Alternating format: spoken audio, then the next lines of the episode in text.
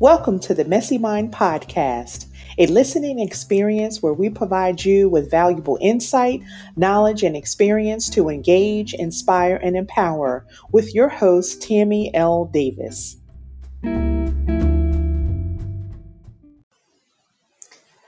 It feels so good to be back on these airwaves or wherever you listen to uh, the Messy Mind podcast. For the past several days, I have been under the weather, really sick uh, with uh, some level of virus that had been going around.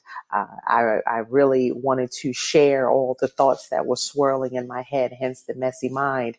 Uh, I just was not well enough. Um, I tried to do a couple of test runs and it just did not sound to par. So hopefully I'm coming over loud and clear and concise and really wanted to take a moment to share some of my thoughts about the legacy of Kobe Bryant.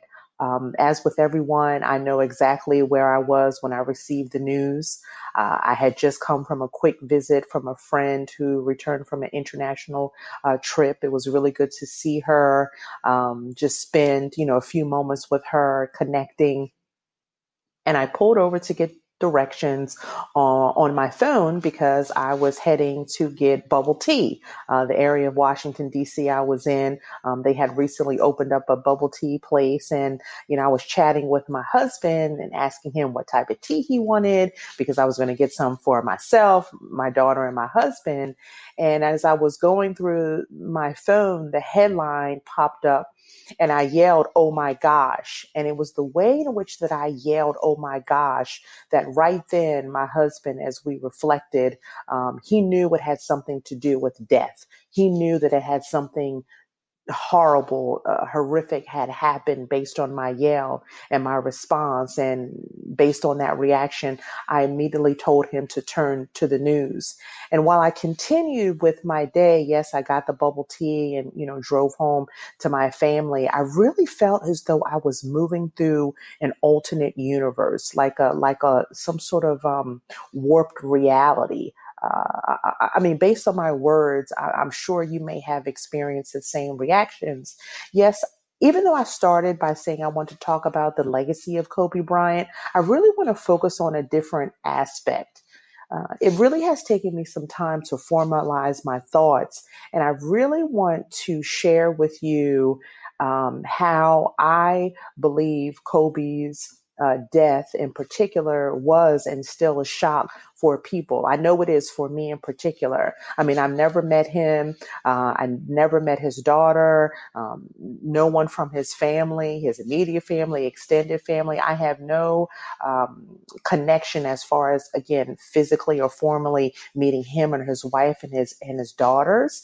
Uh, however, as the days passed, my family and I have watched countless hours of his interviews, documentaries, um, his old games that he either played at high school or even with the Lakers. And one thing that has struck me is how Kobe made me feel. Now, mind you, I'm watching this on television. Um, I'm seeing this as many other millions of viewers may be watching, but I'm remembering Kobe on how he made me feel. And what's fascinating to me is when I look at specific interviews, how people are reflecting the memorials, the tributes, everyone is reflecting on the same thing how Kobe made them feel. I mean, people, as Maya Angelou always said, people will forget, and I'm totally paraphrasing it. Anyone who knows me knows I will hack a saying, but this one in particular, I'm going to try to get as close as possible. Maya Angelou always said that people will forget what you said, but people will not forget how you made them feel. And whether um whether you knew Kobe or not, uh, when I'm watching him on the court, just his different moves, the way he played basketball, he made me feel like a superhero. Now, I don't have a basketball background. my background is running. I ran track and field. Um, but when I see him out there in the court, he made me feel like I was a superhero, that I could accomplish anything physically. When I see pictures of him with his family, the immediate emotion that comes up for me is love. Uh, when I listen to his voice and the way that he communicated, and he may have been in the room with 15, 20, 25 different people, but you see, as you listen to his voice, you felt connected. And that's the aspect of Kobe that's really shocking to me, or really it's resonating with me, is that as I'm listening to this man who I never met, who I never had a connection with, I'm seeing all of his old stuff, you know, again, whether it's interviews, documentaries, and he's making me feel this way over the television He's making me feel this way by listening to him. He's making me feel this way by watching him.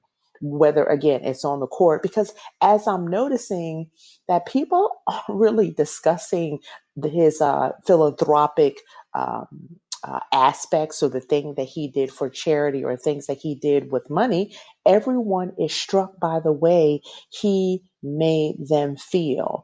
And my question is, and one thing that I have been asking myself over these past uh, few days is how will people feel when your assignment is complete on this earth?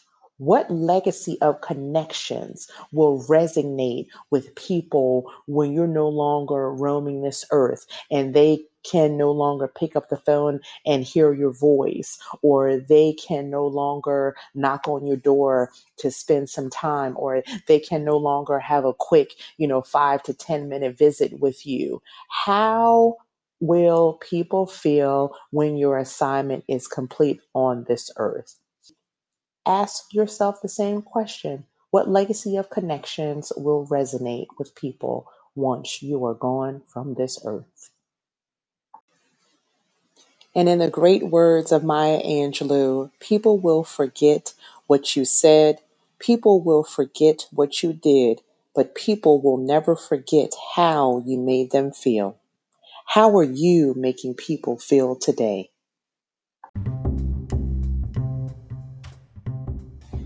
Thank you for joining us this time on the Messy Mind podcast.